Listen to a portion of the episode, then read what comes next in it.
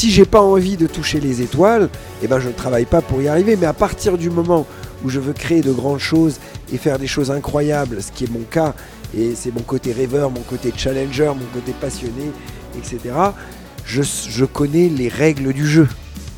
C'est bien avancé, mais moi j'ai envie d'aller au bout des rêves. C'est-à-dire que j'ai envie d'essayer de réinventer les modèles de communication dans le monde des télécoms. Je crois que le plus grand défaut que j'ai réussi à gommer, c'est le fait que j'avais aucune confiance en moi quand j'étais plus jeune. Vraiment, pour moi, je n'étais vraiment pas capable. Et donc ça, j'ai réussi à me prouver le contraire et j'ai réussi à, comprendre comment mon cerveau fonctionne et comment mes peurs fonctionnent. Bienvenue dans La Voix des Pirates, le podcast de 40 entrepreneurs. Dans cet épisode, je vous partage ma conversation avec Ty Chris, ancien champion du monde de roller et fondateur de Neuf, une entreprise qui entend bouleverser le monde des télécoms. On revient sur son enfance, sur sa carrière de sportif, sur les coulisses de son saut de la Tour Eiffel, d'un doublage de film qui a mal tourné et qui a mis Taïk sur les rails de Neuf. On parle de ses remises en question, de son acharnement et de sa capacité à se réinventer en permanence. Je vais ralentir la cadence du podcast le temps du confinement. Il m'est logistiquement impossible de continuer, mais ce n'est que partie remise. Je démarre du coup une newsletter pour vous prévenir lors de la sortie des prochains épisodes. Idéalement, je voudrais en sortir un toutes les deux semaines, mais c'est fort probable que ça ne se fasse pas, donc n'hésite pas à t'inscrire, tout est dans la description de l'épisode, et ainsi tu seras prévenu à chaque sortie d'épisode. Je vous souhaite beaucoup de courage pour les prochaines semaines, et à très vite pour moi, c'est bon, ça tourne. C'est parti. Alors, la première question que je voulais te poser, c'est est-ce que tu peux me raconter, c'était quoi ta vie quand tu avais euh, entre 6 et 17-18 ans et que tu n'allais pas à l'école C'était quoi ton. C'est quoi la vie de quelqu'un qui va pas à l'école? Ah ouais, Je pense qu'on te l'a souvent demandé. Hein. Alors non, pour le coup, on m'a pas souvent demandé cette question précisément.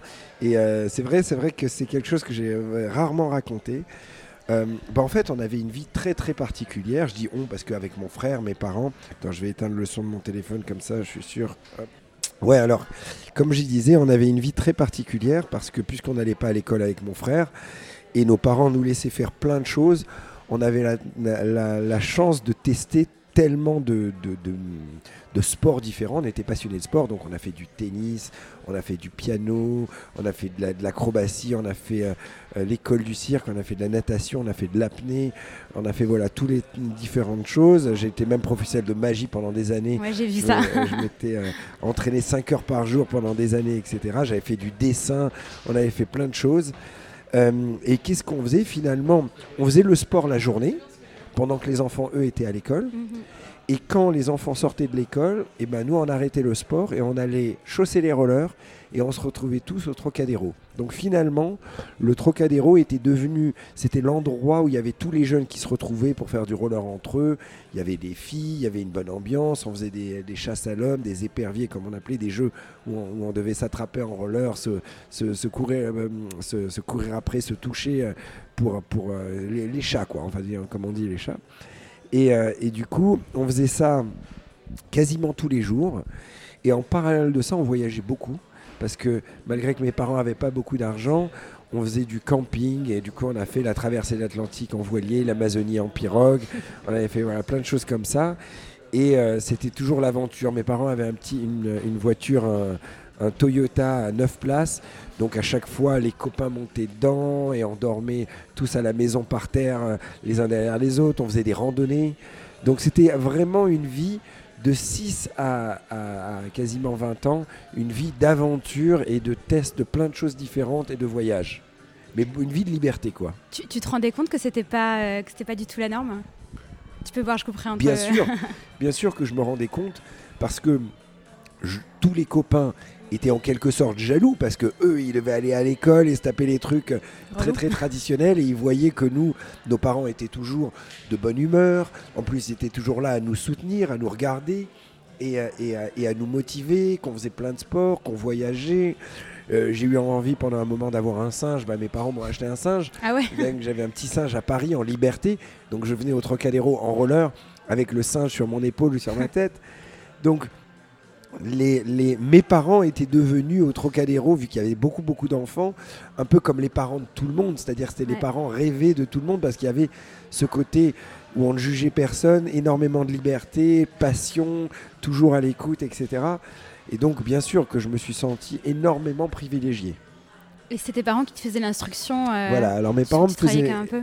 Exactement, ils me faisaient l'instruction le soir, ils m'apprenaient à lire, écrire et compter, etc. Mais c'était euh, vraiment juste les bases, parce qu'ils n'ont pas été peut-être pas assez stricts, parce que j'ai eu quelques lacunes, et euh, j'ai eu des lacunes à, l'écrit ou quoi que ce soit, et j'en ai toujours. Mais, mais bon, à la fois, voilà, ils avaient tellement de qualité, donc il n'y a pas de problème.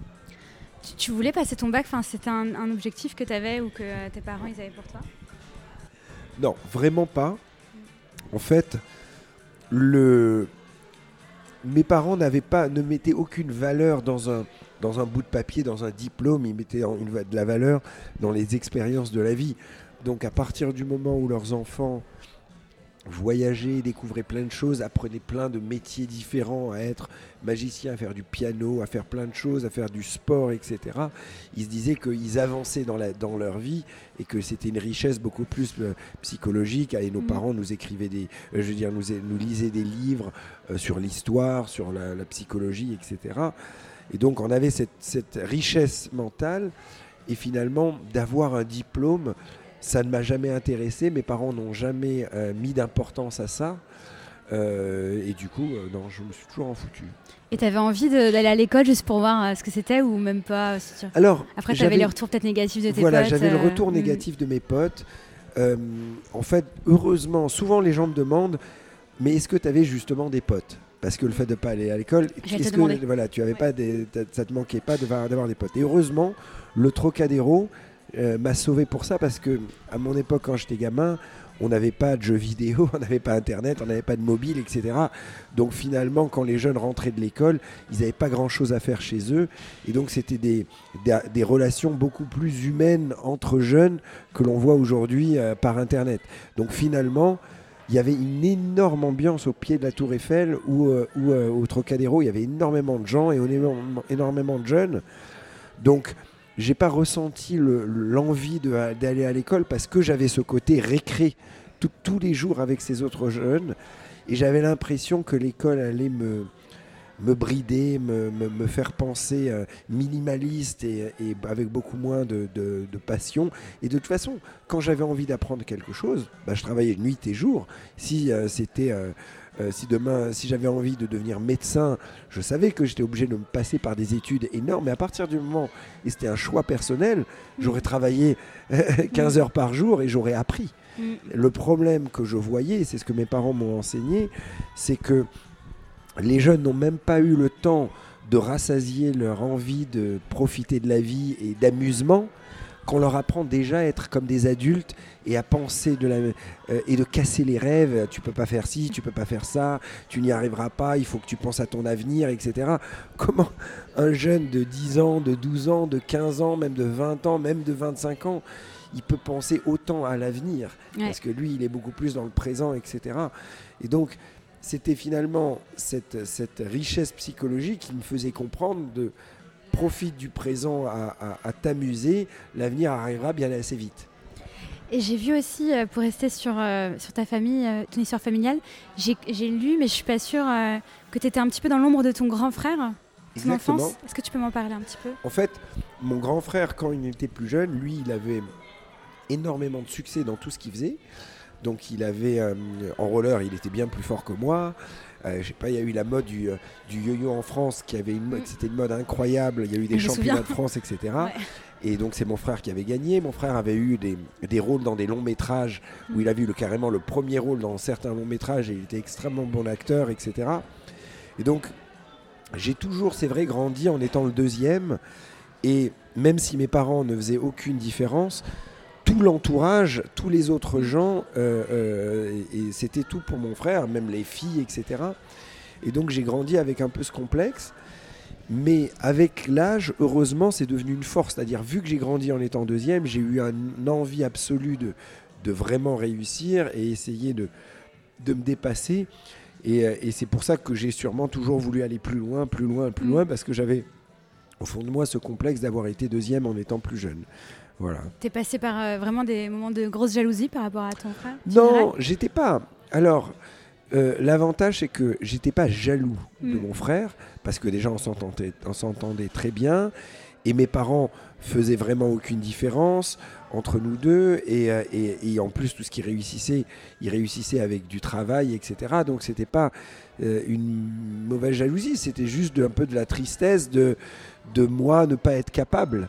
Et finalement, là, parce qu'à chaque fois que essayé quelque chose, je l'ai essayé avec mon frère, lui, il y arrivait mieux, et en quelque sorte, ça me coupait les jambes. Parce que ça me démoralisait, euh, et je me disais que j'étais pas capable. Donc, c'était. Bien, sûr que la réussite de mon frère n'était pas facile, mais c'était surtout que ça me renvoyait une image personnelle qui me montrait que moi, je n'étais pas capable.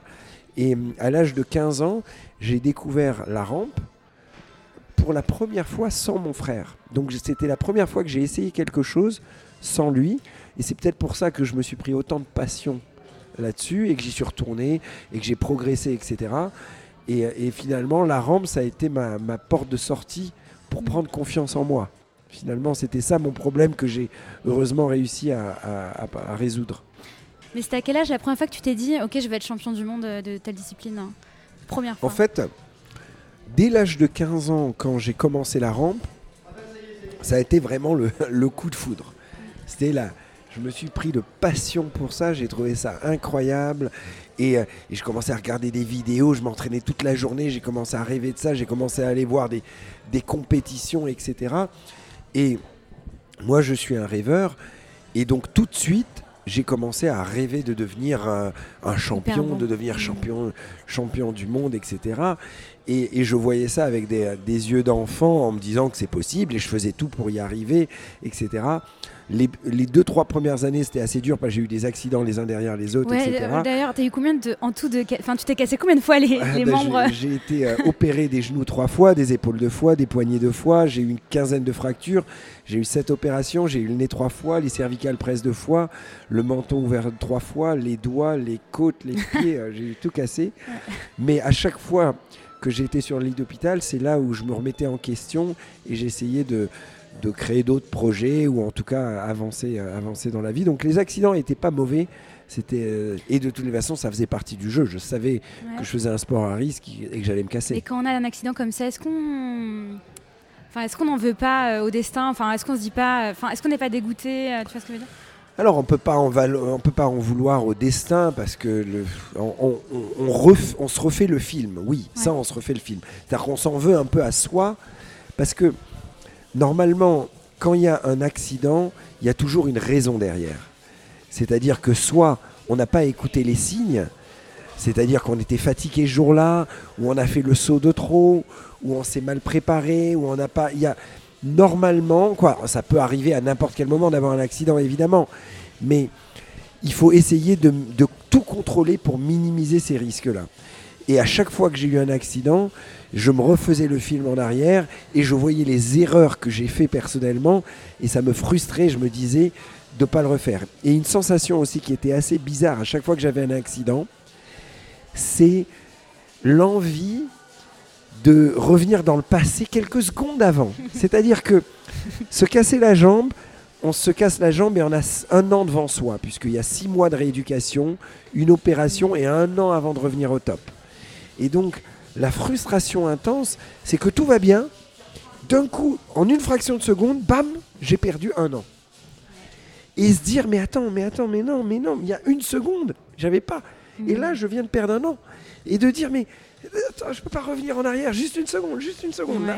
je reviens et je fais pas la connerie, quoi. Mm. Voilà, donc ça, ça, à chaque fois, ça me l'a fait. Je me rappelle, à chaque fois, ça me l'a fait.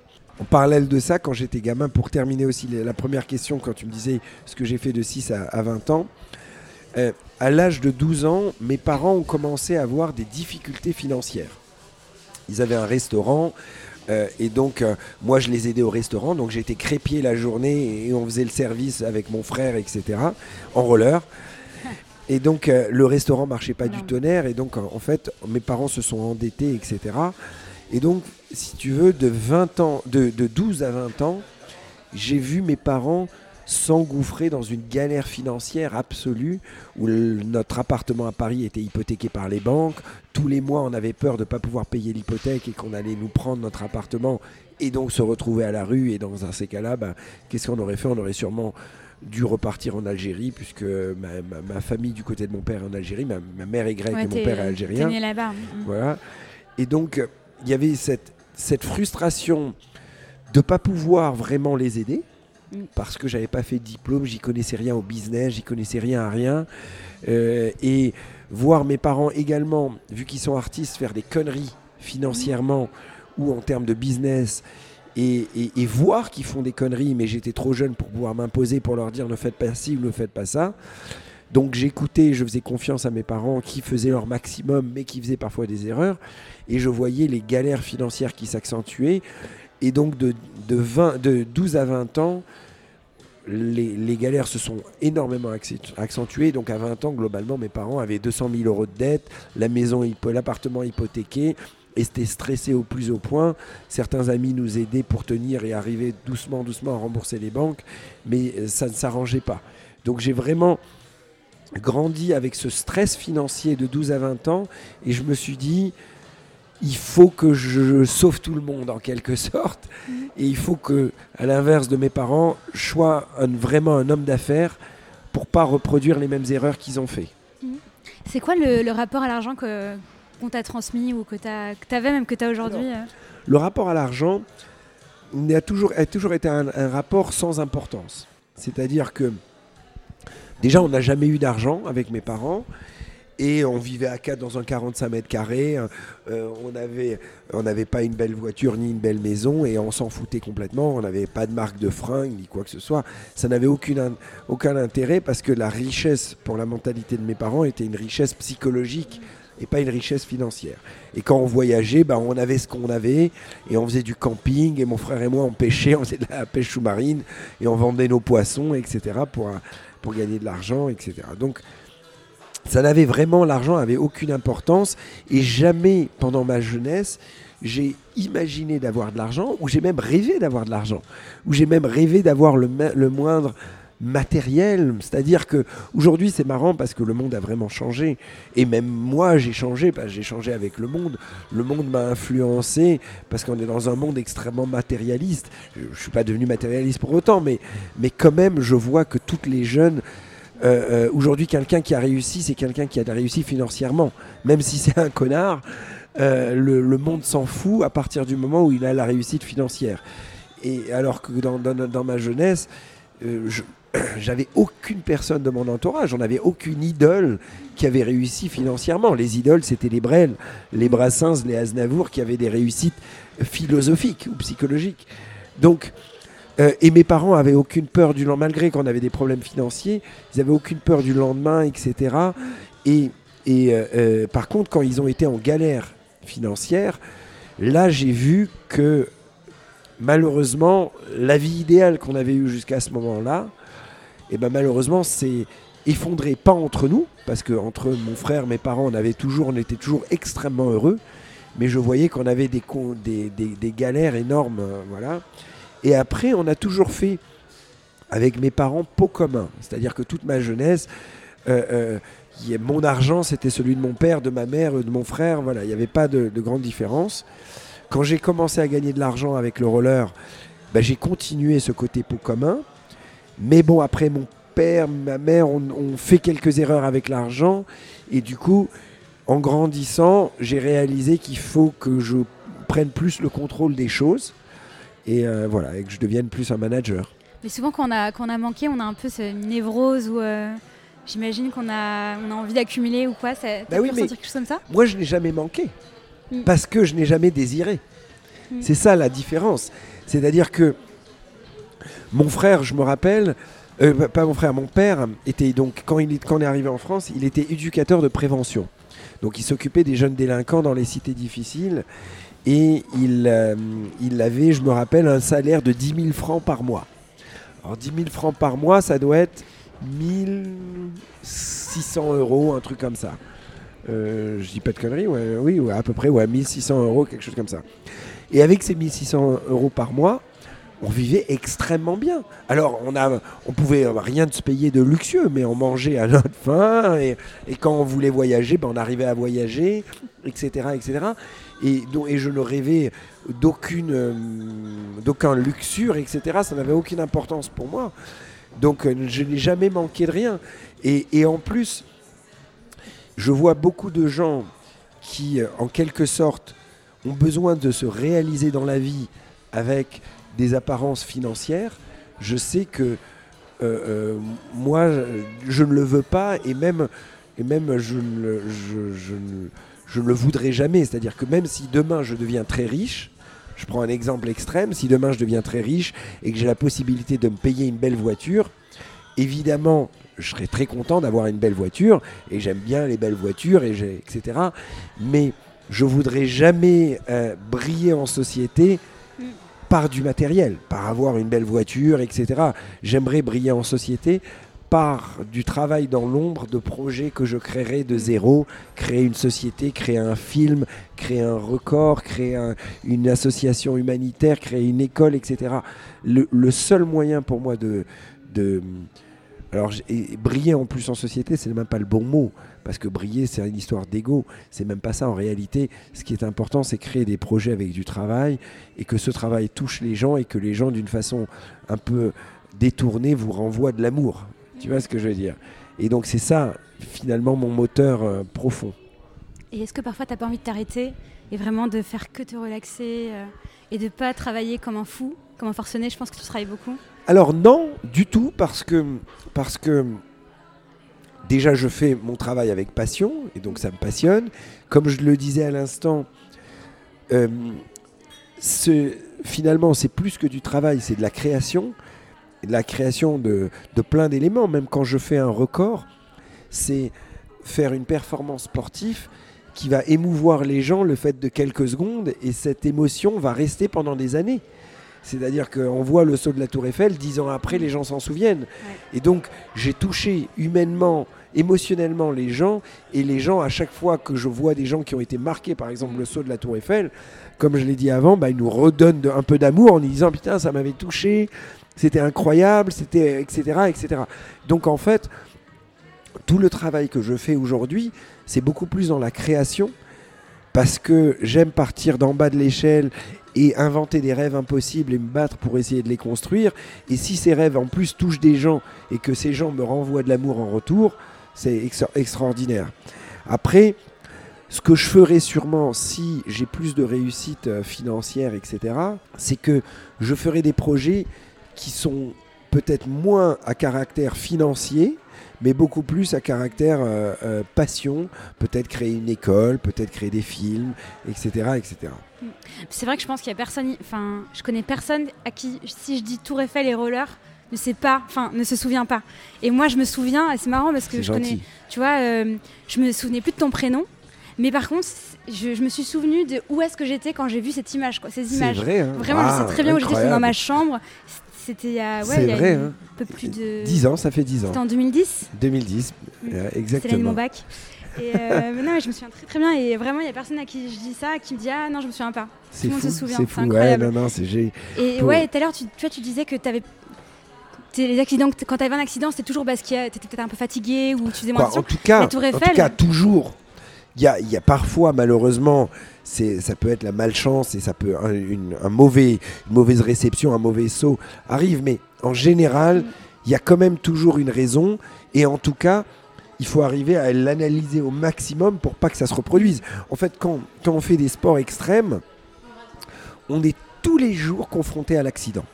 Tous les jours. C'est-à-dire que. Et donc, tous les jours, il faut être un expert de, de, du risque, en fait, du contrôle du risque.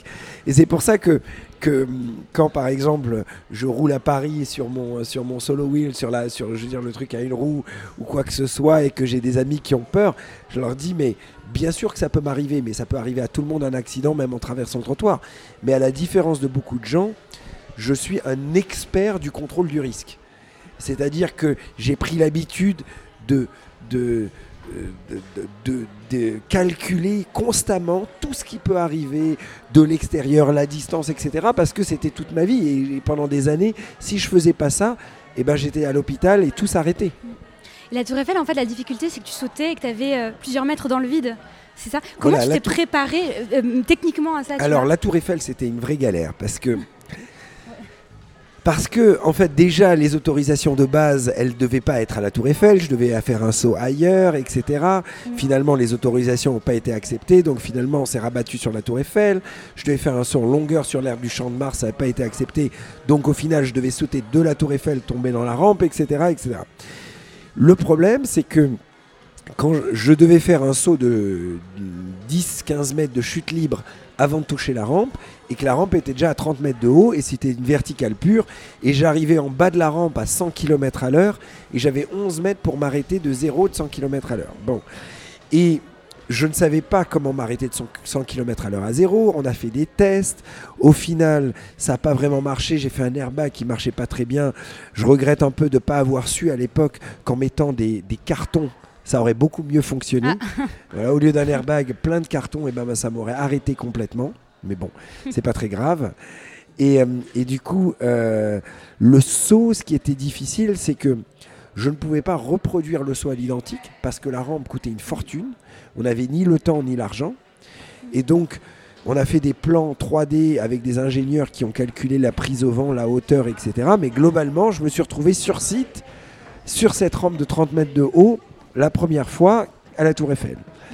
Et c'était extrêmement frustrant parce que si j'avais eu des, semaines ou des mois d'entraînement, j'aurais été petit à petit, je me serais habitué à la rampe, je me serais habitué à la hauteur, j'aurais pu contrôler un saut encore plus haut et encore plus haut.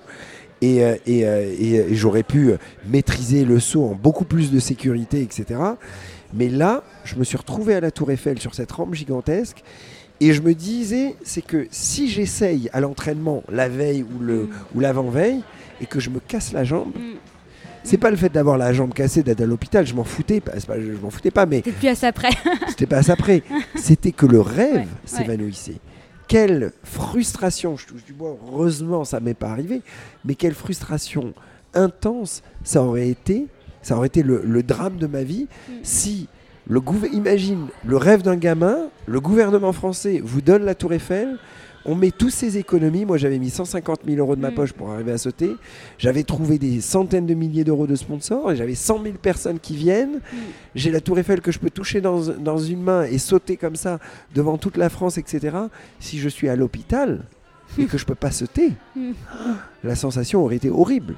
Donc, en fait, la veille et l'avant-veille, je voulais essayer mais sans prendre le moindre risque parce que c'était trop, je, jouais trop gros.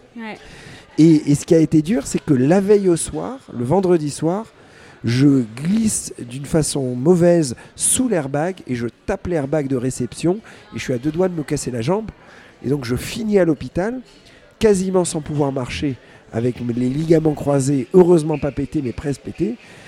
Donc voilà, tout ça a été difficile. Et après, le jour J, même quand on est préparé, quand on est à 30, quand la rampe fait 30 mètres et on est 10 mètres au-dessus, donc 40 mètres au-dessus du sol, on n'est jamais préparé pour faire un saut de 40 mètres dans le vide sans élastique. Tu vois Même quand on a fait des sports extrêmes toute sa vie et qu'on a le contrôle du, risque et mental, etc., là, c'est visuellement, c'est comme si on va au suicide. tu vois ce que je veux dire?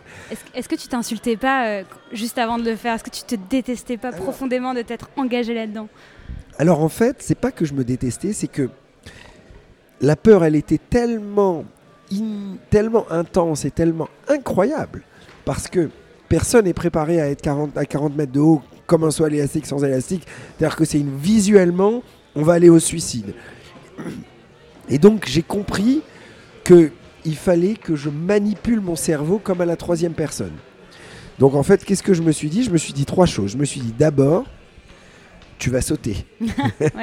C'est-à-dire, de toutes les façons, que tu aies peur ou que tu aies pas peur, le résultat va être le même parce que de toutes les façons, tu vas sauter. Tu as 100 000 personnes en bas, tu habites toutes tes économies, tu es là.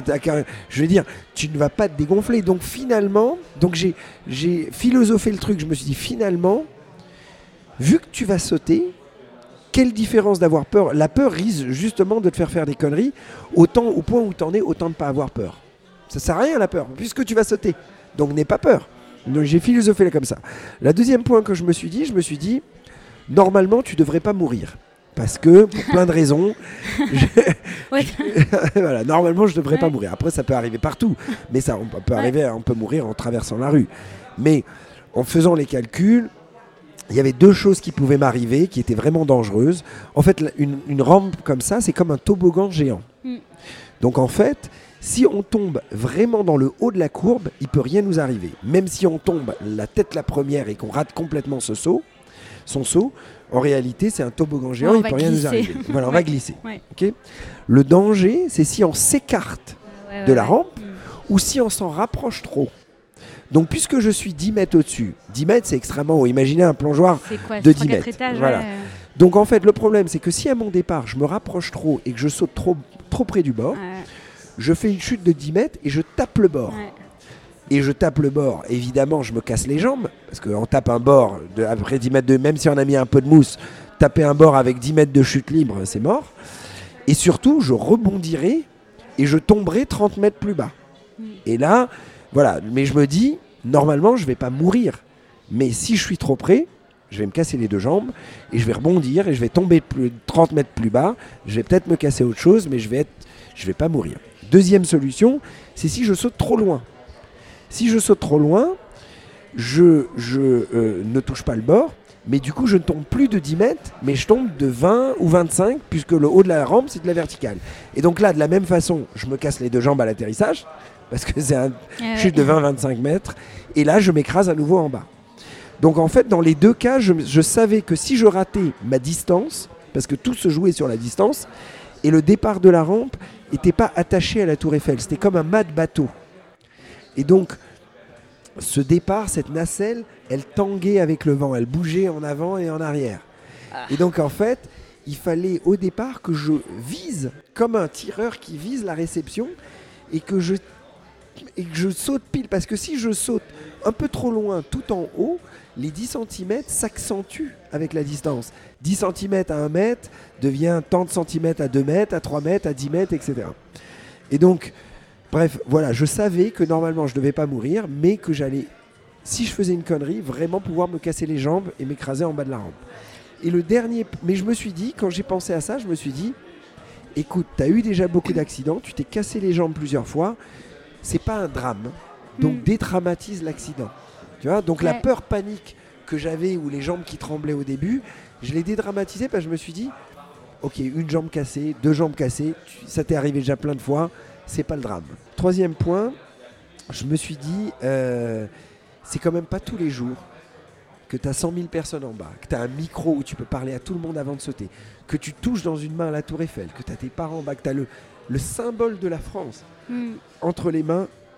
Donc va pas gâcher ça avec la peur. Donc hmm. cette manipulation mentale m'a fait totalement oublier la peur le moment du saut. Est-ce que c'est ton meilleur souvenir euh, de roller? Alors, pas mon meilleur souvenir de roller, parce que dans le roller, j'ai beaucoup de... C'est difficile d'en avoir un plus que d'autres, mais clairement, la tour Eiffel a été le moment le plus fort de ma vie. C'est très très très difficile d'avoir un moment plus fort dans une vie. Euh, un moment où. Euh, ouais. parce qu'on est en hauteur, il y a l'aspect peur, adrénaline, l'aspect euh, monde, les 100 000 personnes. 100 000 personnes, c'est vraiment beaucoup. Les télés du monde entier, le symbole de la France, ma famille, le, rêve accompli du, du, jeune rider, du rêveur de gamin qui a grandi à faire du roller au pied de la Tour Eiffel. Donc tout ça réuni c'est très très très difficile d'avoir un moment plus fort dans une vie. Qu'est-ce qu'elle t'a dit ta mère euh, juste avant euh, que tu sautes euh? Quel un truc qu'elle t'a dit ah, Ma mère a eu une panique au début. En fait, mes parents, pendant des mois, je leur ai dit que je travaillais sur ce saut.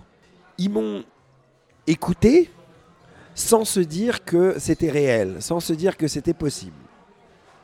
Ils se disaient que j'étais, je sais pas, je délirais ou que j'étais fou. ils, me laissaient, me laissaient parler en quelque sorte. Et quand je leur ai dit que quand j'ai eu l'autorisation, j'ai été, je me rappelle bien, j'ai été les voir un soir à la maison, je leur ai dit, ça y est, j'ai l'autorisation, dans deux mois, c'était deux mois avant que j'ai eu l'autorisation, dans deux mois je le fais. Et là, ma mère a pris un coup de panique. Elle a dit Mais non, mais non, ah, mais je veux pas, mais non, il faut pas que tu le fasses, etc. Et donc, j'ai essayé de la rassurer pour lui expliquer que je suis pas tout seul, que j'ai une équipe, etc. Et qu'on va essayer de s'entraîner, etc., etc. Mais bon, sur place, c'était, c'était magique pour mes parents parce que venant mère grecque, père algérien, donc émigré, on arrive en France sans argent, sans aucun contact dans le business, etc. Avoir leur fils qui représente le symbole de la France et avoir autant de gens qui viennent le soutenir, c'était, euh, c'était très bizarre. Mm. Très bizarre. Euh, on va parler un petit peu de, ben, même beaucoup de, ta, de ton entreprise. Mm. Euh, je crois que tu as eu l'idée quand tu étais sur un lit d'hôpital. C'est quel accident qui t'a fait avoir l'idée d'un œuf? C'est un accident à la con. En fait, j'avais voulu faire du cinéma et j'ai toujours envie, hein, j'en ferai j'espère un jour. J'avais pris des cours de comédie pendant des années. j'avais euh, signé un long métrage où j'avais eu le, gros, le premier rôle, etc. Mais à la dernière minute, le long métrage, c'est un film à 7 millions d'euros, un gros film d'action. À la dernière minute, le film s'est annulé. Après, du coup, j'ai écrit mon propre scénario, mais ça a été difficile à, monter à Hollywood et du coup, ça s'est pas fait. Et du coup, après, euh, j'ai euh, à, Hollywood un, un ami qui m'a proposé de doubler un des plus grands acteurs d'Hollywood qui s'appelle Shining Tatum qui est le mec qui a fait Magic Mike, etc., qui est un grand acteur américain. Et du coup, euh, je devais être sa doublure cascade. Donc le mec qui prend les, risques pour lui pendant un an. Et en plus, le film était réalisé par les gars qui ont, qui ont fait Matrix, les réalisateurs de Matrix. Donc c'était incroyable comme casting avec Shining Tatum, avec Mila Kunis, etc. Au début, j'étais un peu réticent parce que j'étais, euh, pour moi, acteur et être, cascadeur, c'était, euh, c'était réducteur et je voulais pas. Moi, pour moi, je n'étais pas cascadeur. Mais après, je me suis dit, moi qui veux devenir acteur, c'est quand même une expérience géniale de pouvoir euh, être aux côtés des gars qui ont quand même fait Matrix, qui ont inventé Matrix, qui ont écrit Matrix, les deux réalisateurs, les deux frères, et avec des acteurs comme ça. Et en plus, c'était un film à 300 millions d'euros, un truc gigantesque, etc. Donc j'ai accepté. Et j'ai fait ça pendant un an. C'était une superbe expérience. Et à la fin, vers la fin, malheureusement, je me suis cassé la jambe d'une façon totalement bête. En fait, il y avait une scène où j'avais Mila Kunis. Après, finalement, c'était la cascadeuse. Mais bref, c'était Mila Kunis qui devait tomber du, plafond. Et je devais aller à toute vitesse en roller pour le coup. Et je devais l'attraper dans les bras. Et donc, c'était une scène en plan serré. Et, j'arrivais à fond. Elle tombe du plafond. Paf, je l'attrape dans les bras. Et Première scène, je le fais parfaitement. Donc la scène, elle est nickel. Le réalisateur, euh, c'est les, frères Wachowski, il me dit Bon, bah écoute, tu l'as fait parfaitement. Mais bon, euh, normalement, on, a, on peut tourner au moins la scène deux, trois fois pour être sûr de l'avoir dans la boîte. Donc, par sécurité, refais-le. Mais il me dit euh, essaye d'accentuer le côté un peu d'être surpris. C'est-à-dire, au lieu de regarder en l'air quand elle va tomber dans les bras et de préparer déjà tes bras pour la réceptionner, ne regarde pas en l'air ne, ne mets pas tes bras en position, fonce, et dès qu'elle apparaît devant tes yeux, hop, tu mets les mains devant et tu l'attrapes. Donc, j'essaye de faire ce qu'il m'a dit. Je pars à toute vitesse, et là, elle tombe du plafond, et, je la, elle apparaît sur mon, dans mon champ de vision. Je mets les bras en avant, mais évidemment, je mets les bras quelques centimètres plus bas, 50 centimètres plus bas, et du coup, son poids, je n'arrive plus à le contrôler, et son poids me tombe complètement, et son poids me casse la jambe mais sans, sans douleur. Hein. En fait, c'était les ligaments croisés, sans douleur. Dans la seconde, je tombe tout de suite. Je me relève tout de suite et je dis bah, je suis désolé. Alors j'avais pas mal, tout le monde allait bien, etc. Eux ils se disaient qu'il ne s'est rien passé et je leur ai dit bah, je suis désolé, je viens de me casser les ligaments. Ah, Alors les réalisateurs ils y croient pas une seconde parce que euh, la, la, chute elle paraissait tellement euh, rien, mais je me connaissais par cœur, j'ai eu ça tellement de fois. Et du coup, j'ai été faire les, les, examens euh, le soir même. évidemment, j'avais les ligaments croisés. Sauf que le lendemain, j'avais une des plus grandes scènes d'action sur laquelle je travaillais depuis deux mois. Et j'étais le seul, pour le coup, à pouvoir la, faire. Et du coup, j'ai euh, raconté des, euh, des bobards à, à l'assurance. Parce que l'assurance d'un film m'aurait jamais laissé remonter sur les rollers. J'ai strappé le genou et j'ai pu faire finalement les scènes d'action. Et après, bah, j'ai été me faire opérer. Donc, une fois que je me suis fait opérer, là, j'étais sur ce lit d'hôpital et je me suis dit, il faut que je me réinvente. Euh, les records, tu as du mal à les faire. Euh, tu arrives à près de 40 ans. Euh, ton film, celui que tu devais faire où tu avais le premier rôle, bah, il s'est pas fait. Celui que tu as écrit, il a un budget de 20 millions, c'est compliqué à monter à Hollywood, etc., etc. Donc je me suis dit, il faut que je, change de métier, je sors du monde artistique, je sorte de la télé, que je sorte du cinéma, du sport, et que je me lance dans la technologie. Et donc j'ai imaginé sur le lit d'hôpital une sorte de formule magique avec 8 points. Et je me suis dit, je vais me lancer dans, euh, dans une société de télécom. Et ça faisait partie des 8 points. Et c'est comme ça que, que j'ai décidé d'y aller. Je, crois que tu es un très gros travailleur, mais juste avant de parler de ta capacité de travail, c'est quoi ton rapport avec la flemme? J'ai l'impression que tu n'as pas beaucoup de flemme. En non, j'ai pas de flemme. Jamais. après, ça, ça, arrive à tout le monde. Non, bien sûr que, bien sûr que j'ai des. Ça vient d'où cette capacité de travail? Même si tu fais les choses par passion.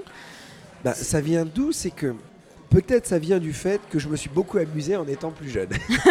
parce que franchement, aujourd'hui, les enfants, on leur demande d'être adultes et de travailler tellement quand ils sont jeunes et donc ils n'ont pas ce côté justement où ils peuvent rassasier leur côté amusement. Moi, je me suis vraiment amusé là-dessus et, et, euh, et que toutes les choses que je fais, je le fais par passion et c'est mes propres choix.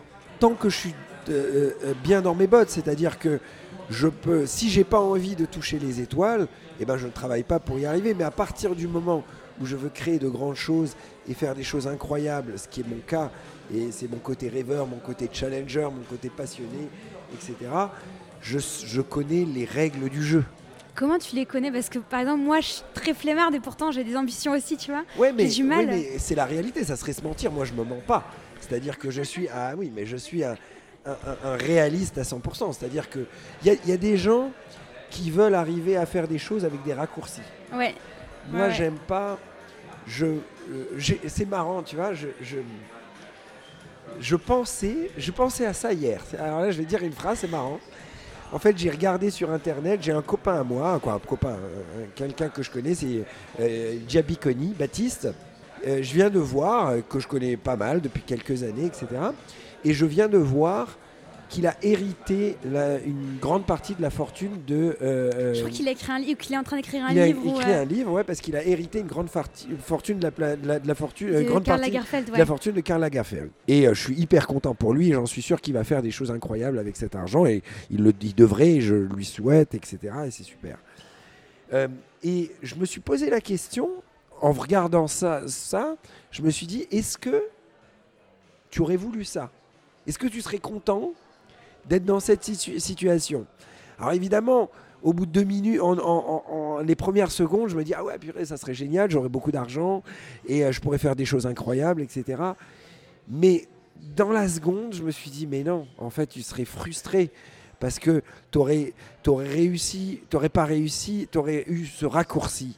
Et donc, toujours dans ma vie, j'ai voulu faire des choses avec du travail parce que c'est le travail acharné pendant des années qui donne la satisfaction de la réussite. Et, le retour aussi des gens. Parce que le respect d'autres gens, il est réel et l'admiration, etc., que quand il y a vraiment du travail pendant des années. Et donc, dans tous les choix que j'ai faits, j'ai jamais voulu essayer de prendre une route facile.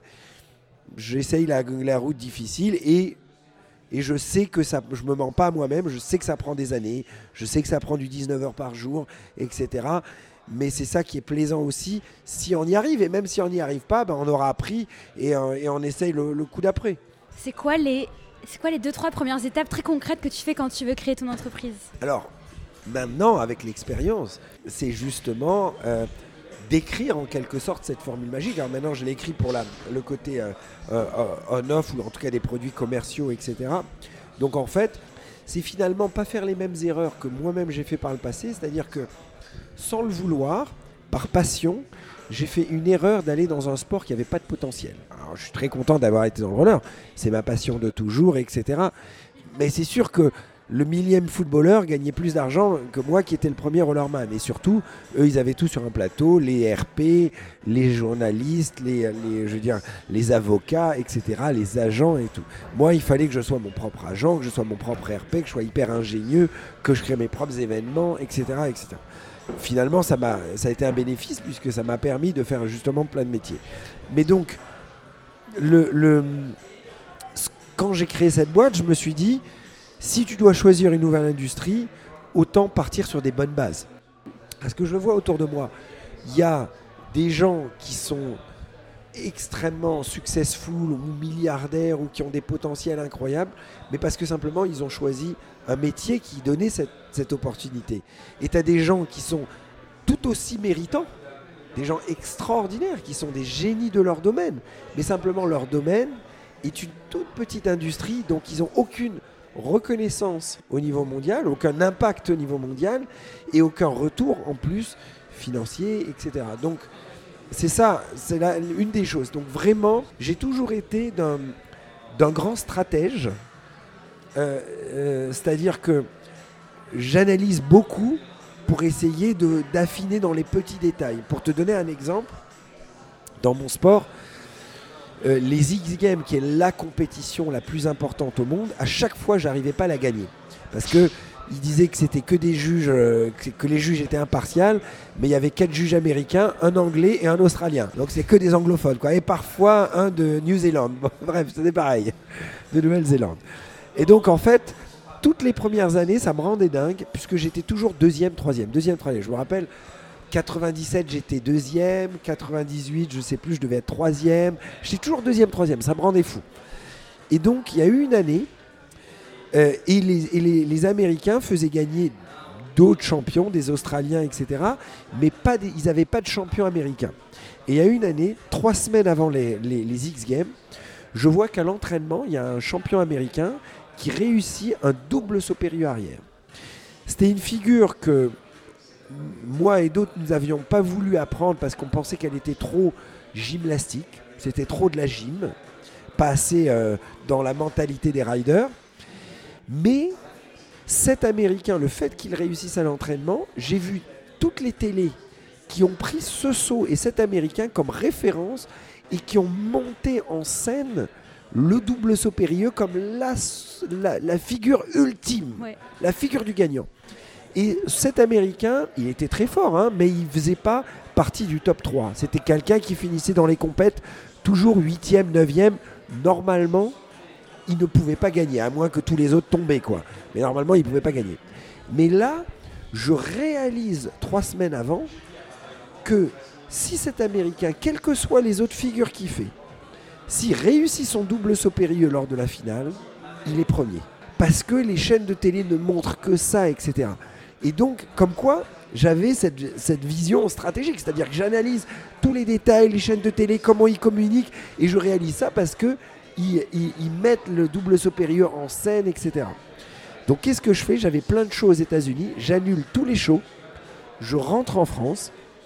Deuxième chose de stratège, j'avais inventé un airbag que j'avais gardé secret pendant 10 ans pour travailler les figures sans risque euh, euh, dans, mon, dans, mon, euh, dans mon hangar d'entraînement. Et donc, qu'est-ce que je fais? Je répète le double saut périlleux 500 fois à l'entraînement pendant les trois semaines. Et donc, je le maîtrise parfaitement au bout de trois semaines. Et je vais donc à la finale des, des X Games trois semaines après. Et quitte à, jouer le bluff, en joue le bluff, je vais voir tous les juges et je leur dis J'ai vu le double saut périlleux il y a trois semaines. Je vais le tenter pendant la finale. Je ne sais pas si je vais le réussir, mais je vais le tenter pendant la finale et on va voir ce, ce qui se passera. J'ai été voir le patron de la chaîne qui était ESPN à l'époque et je lui ai dit par contre, euh, ben, filmez bien ce saut parce que je vous assure que je, vais, je le maîtrise parfaitement, etc. Donc j'ai eu un double discours avec les deux. Et du coup, j'ai fait le show, c'était du spectacle. Les Américains veulent du spectacle, je leur ai donné du spectacle. Et donc pendant la finale, l'Américain a raté son double supérieur. Ah. Moi, je l'ai réussi pendant la finale. Et là, à l'unanimité, les juges m'ont mis premier. C'est la première euh, victoire Et c'est la première que j'ai gagnée. Les X Games, c'est la première que j'ai gagnée, exactement. Du coup, c'est quoi euh, je Du coup, je repose ma question, mais c'est pas grave. Les petites premières étapes, euh, quand tu dis OK, je lance mon business, qu'est-ce que tu fais concrètement? Le premier mois Donc, comment Qu'est-ce que je fais concrètement? En fait, moi, je suis quelqu'un qui part de l'expérience utilisateur et non pas du produit, puisque j'y connaissais rien dans les télécoms. Euh, alors déjà, avant ça, j'avais eu plein de boîtes différentes. J'avais euh, un magasin de roller, après je fabriquais des skateparks pour les mairies, après j'ai acheté mes propres rampes, je faisais des shows en mettant des riders. J'avais après une gamme de papeterie et maroquinerie scolaire en grande distribution où j'avais acheté l'image de Tony Parker, Matt Pokora, Christophe Maine, Temdo et je fabriquais des trousses, des cartables, des stylos, des corbeilles à papier que je vendais à, Carrefour, etc. Je faisais la nuit les designs sur Photoshop. Après, j'avais eu une boisson énergétique comme Red Bull avant que Red Bull arrive en France. Après, j'ai failli lancer une marque de biscuits chocolatés sous licence. Finalement, après, ça s'est pas fait, etc. Donc j'ai toujours eu plein de boîtes qui n'ont pas toujours marché. Il y a eu des erreurs. Ça, il y en a certaines qui ont planté avec la crise de 2008, etc. Mais bref, quand j'ai eu cet accident il y a six ans en arrière sur le lit d'hôpital, euh, donc là, je me suis dit, il faut que j'écrive en quelque sorte cette formule magique, donc partir sur la plus grande industrie au monde, l'expérience utilisateur est roi, être propriétaire de sa marque, trouver une distribution mondiale, vendre le même, euh, euh, produit dans tous les pays, choisir un produit digital et inventer quelque chose qui n'existe pas. Donc j'ai noté mes huit points. Et donc l'idée qui était toute bête, c'était de me dire, on est dans un monde où tout est dans le cloud. Si tu réfléchis bien, nos mails sont dans le cloud, nos fichiers avec euh, Dropbox, nos, films avec Netflix, nos, musiques avec Spotify. Mais notre 06, notre mm. numéro de mobile, lui, n'est pas dans le cloud. il est tangible. Il est coincé dans cette carte SIM en plastique. Donc je me suis dit, il y a quelque chose de bizarre et pas logique. Je ne savais pas pourquoi c'était comme ça. Mais je me suis dit, si c'est possible que les numéros de mobile deviennent comme des adresses e-mail immatérielles en réalité, pas rattaché à une carte SIM en plastique, c'est la vague que personne pourra arrêter. Mm. Et là, j'ai commencé, je me rappelle, à rêver parce que je me suis dit, si les numéros sont dans le cloud, je pourrais en avoir deux, 3, 4, en prendre un temporaire ou pas, mais même avoir un numéro américain, un numéro anglais. Et si j'ai plus de batterie, je peux prendre le téléphone de quelqu'un d'autre et récupérer mes SMS, mon numéro, etc. sur n'importe quel téléphone, puisqu'il n'est plus dans la SIM. Alors qu'aujourd'hui, je perds mon, mon téléphone à, l'étranger, il faut que j'attende de revenir à Paris dans un magasin physique pour récupérer la carte SIM de l'opérateur. Donc, je suis vraiment parti de l'expérience utilisateur. Et après, une fois que j'ai écrit cette formule magique, je suis parti dans la mission de me dire il faut que je sache au moins si c'est possible ou pas. Et donc au début, ça prenait 5% de mon temps. Je demandais un peu à droite à gauche. Mais plus je réfléchissais, plus l'idée mûrissait en moi. Et je me disais, mais c'est quand même une bonne idée. Hein. Non, mais il faut vraiment que je sache si c'est possible. Et donc, au bout d'un certain moment, j'ai commencé à faire que ça. J'avais du temps, vu que j'avais la jambe cassée. Et donc, j'ai trouvé au bout d'un certain nombre de mois un chef architecte télécom. Et donc, lui, il m'a dit, ton truc, ça a l'air possible, ça n'a jamais été fait, mais il n'y a qu'un opérateur régulé qui peut le faire. Et donc, il me dit, euh, soit tu vas voir les gros opérateurs existants et bonne chance, tu es parti pour un tour de grand 8, soit tu crées toi-même ton opérateur mobile mondial. Voilà, je ne savais pas que je pouvais le faire moi-même, tu vois. Et du coup, j'ai fait, vu que j'avais appris à faire du design, je me suis enfermé pendant quelques mois. Alors d'abord, avant même de m'enfermer, j'ai été essayer de trouver d'un petit opérateur français pour leur demander si eux pouvaient d'abord me donner accès aux antennes avant de créer moi-même mon opérateur, parce que je voulais pas aller voir les SFR, les Orange, je savais que ça allait être beaucoup plus compliqué à négocier. Et donc eux m'ont dit, écoute, si tu nous payes 150 000 euros, plus après 10, 20 000 euros par mois pour entretenir les liaisons, nous on te fournit la connexion aux antennes et on te fournit les numéros, etc.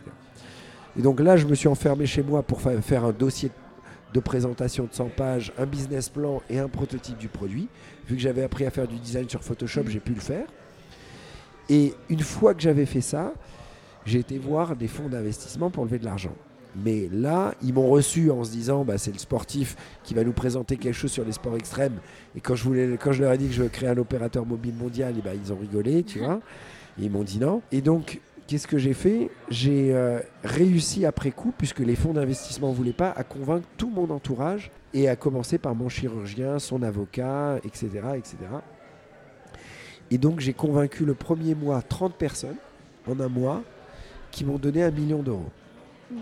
Et après, euh, j'ai continué comme ça pendant des années jusqu'à convaincre 130 personnes qui m'ont donné à eux tous 10 millions d'euros. Et c'est comme ça que j'ai créé la boîte. c'est quoi l'objectif final? C'est-à-dire à quel moment tu diras bon ça y est j'ai réussi sur ce projet-là? Alors l'objectif final c'est euh, c'est bien avancé mais moi j'ai envie d'aller au bout des rêves. C'est-à-dire que j'ai envie d'essayer de réinventer les modèles de communication dans le monde des télécoms. Donc là, je me suis attaché, au numéro, euh, euh, mais je vais essayer de... En fait, le monde des télécoms est un monde un peu vieillissant qui est un peu loin de l'innovation. Ceux qui, innovent énormément, bah, c'est les WhatsApp, les Facebook, etc. Ce n'est pas les opérateurs télécoms. Mais les opérateurs télécoms ont tellement de technologies que les WhatsApp n'ont pas, donc les appels GSM, l'accès au réseau, etc. Et donc moi j'essaie de mélanger les deux mondes et de, créer en quelque sorte un opérateur à la WhatsApp. Et, donc déjà, comme tu dis, le rêve est extrêmement bien avancé et je ne pensais même pas spécialement arriver à, ça. En fait, je pense, je suis quelqu'un qui rêve très loin sans vraiment y croire. C'est-à-dire que je, je, rêve à me dire je vais créer une multinationale, quelque chose de gigantesque, mais je ne me mets pas une limite et je ne me mets pas une, un objectif non plus. J'avance et au fur et à mesure, on voit ce qui arrive. Mais, euh, mais aujourd'hui, oui, c'est vraiment créer une boîte beaucoup plus grande et le but, ce serait de, que tout le monde dans, leur téléphone euh, puissent utiliser mes, solutions ou les inventions que j'ai pu créer. Ça, ça serait un rêve.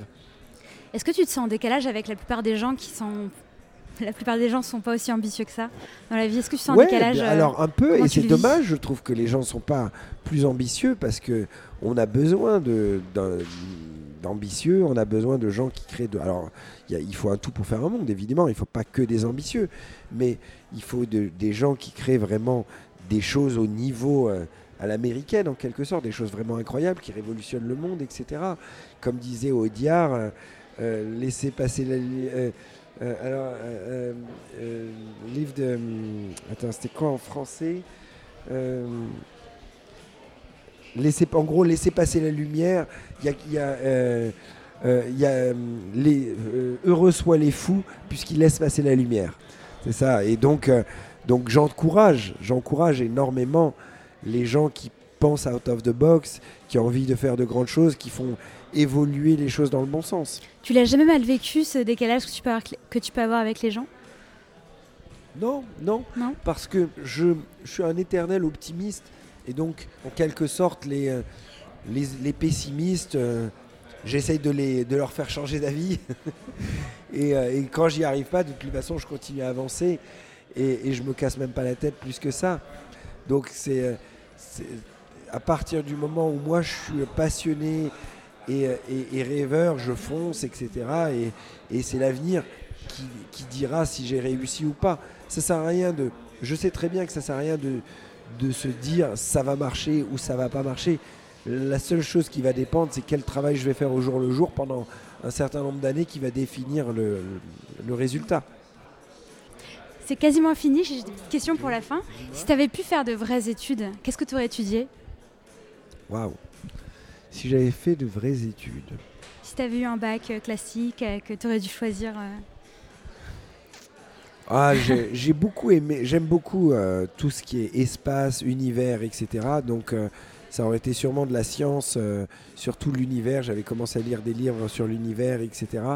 Donc oui, ça aurait été sûrement ça. Finalement, ça rejoint beaucoup le côté rêveur parce que euh, un, scientifique euh, euh, qui, réfléchit sur l'univers et qui essaie de trouver des solutions impossibles, comment l'infiniment grand est lié à l'infiniment petit et ce genre de choses. Donc voilà, c'est sûrement ça aurait été ça.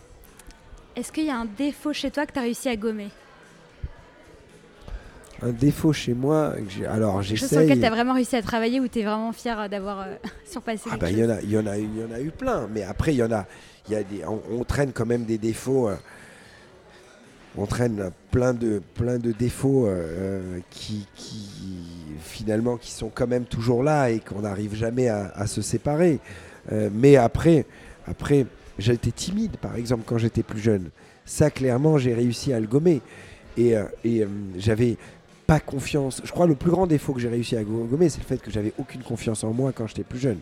Vraiment, je me, pour moi, je n'étais vraiment pas capable. Et donc ça, j'ai réussi à me prouver le contraire et j'ai réussi à, comprendre comment mon cerveau fonctionne et comment mes peurs fonctionnent, comment, comment le cerveau apprend des éléments, comment en fait c'est comme une machine, il faut savoir lui donner les, bonnes, les bons exercices pour qu'il apprend, etc. Et à partir de là, on peut tout apprendre. Donc euh, Ouais, ouais, là c'est. Euh, et, je me rappelle quelque chose qui m'avait aidé énormément contre la timidité, ça a été la magie. La magie. Parce que euh, quand tu es magicien, en fait, tu dois apprendre à t'exprimer en public, à prendre la parole, à être le maître de la situation.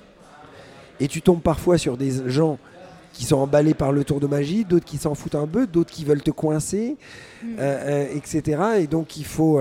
Euh, je me rappelle, j'avais fait des tours de magie. j'avais été magicien quand j'étais plus jeune. Je faisais des spectacles dans des, dans des, quoi, dans plein d'endroits, mais également dans des boîtes de nuit ou dans des bars où je devais faire du table à table. Et donc c'était toujours euh, euh, extrêmement dur de débarquer à une table sans que personne nous connaisse et dire bonjour à tous, bah, je vais vous faire des tours de magie, enclencher la conversation, etc. Mais l'avantage d'un tour de magie, c'est que on connaît sa routine. C'est-à-dire qu'on dit toujours les mêmes mots de la même façon, etc. etc. Et après, on commence à connaître euh, euh, la réaction des gens et on joue avec cette réaction et on connaît euh, pas mal de choses. Donc ça m'a aidé énormément. Mm. énormément. Et qu'est-ce que tu donnerais comme conseil à quelqu'un qui n'est pas assez discipliné, qui aimerait être plus discipliné au quotidien? Bah, je lui dirais. Tu vois? bah, Je lui dirais, il faut, il faut juste qu'il soit en phase avec, avec, ses, avec ses envies et la réalité. C'est-à-dire que si il faut qu'il soit, soit droit dans ses bottes sur ce qu'il veut dans la vie. Qu'est-ce qu'il veut? Est-ce qu'il veut euh, avoir du succès, avoir de l'argent, euh, euh, aller au bout de ses rêves, réaliser des choses, aider les gens, etc. etc. Donc, il faut qu'il sache ce qu'il veut et après qu'il soit réaliste avec la route qu'il faut faire pour y arriver. Et il n'y a pas de valeur là-dessus. C'est mm. pas parce que quelqu'un est plus successful qu'il est une meilleure personne que quelqu'un qui ne l'est pas. Mm. Humainement, il y a des gens justement qui sont extrêmement successful, qui sont des confinis, et à l'inverse, voilà. Donc, vraiment, il faut, je dirais, il faut juste être honnête avec soi-même et savoir qu'est-ce qu'on veut, quel, parce que finalement, quel prix on est prêt à payer pour atteindre. On veut, alors, si vous demandez à, à tout le monde, tout le monde va vous dire, ah bah oui, mais moi j'aimerais bien être une superstar ou être un champion, etc. Bien sûr. Mais est-ce que tu es prêt à, dédier 20 ans de ta vie, 5 heures par jour, à, ne pas sortir, à pas aller en boîte, à, être extrêmement sérieux, à ne faire que ça, etc. Est-ce que tu es prêt à ça? Et là, là, si la personne est honnête avec lui-même, il y en a certains qui vont vous dire Bah non, moi, j'aurais bien aimé être une superstar du tennis, mais je suis pas prêt à dédier 20 ans de ma vie pour ça. Donc c'est juste ça, le conseil que je dirais, c'est d'être honnête avec soi-même pour vraiment savoir qu'est-ce qu'on veut être dans la vie et qu'est-ce qu'on veut faire dans cette vie. Et après, il faut, il faut, il faut être euh, en phase avec son honnêteté. Bah, C'était une très bonne fin. merci eh ben, beaucoup. C'est génial, merci. Merci beaucoup d'avoir écouté jusqu'au bout, j'espère que ça t'a plu. N'hésite pas à me faire un feedback, n'hésite pas à commenter, partager, liker, t'abonner, mettre 5 sur 5 sur iTunes. Et puis à la semaine prochaine.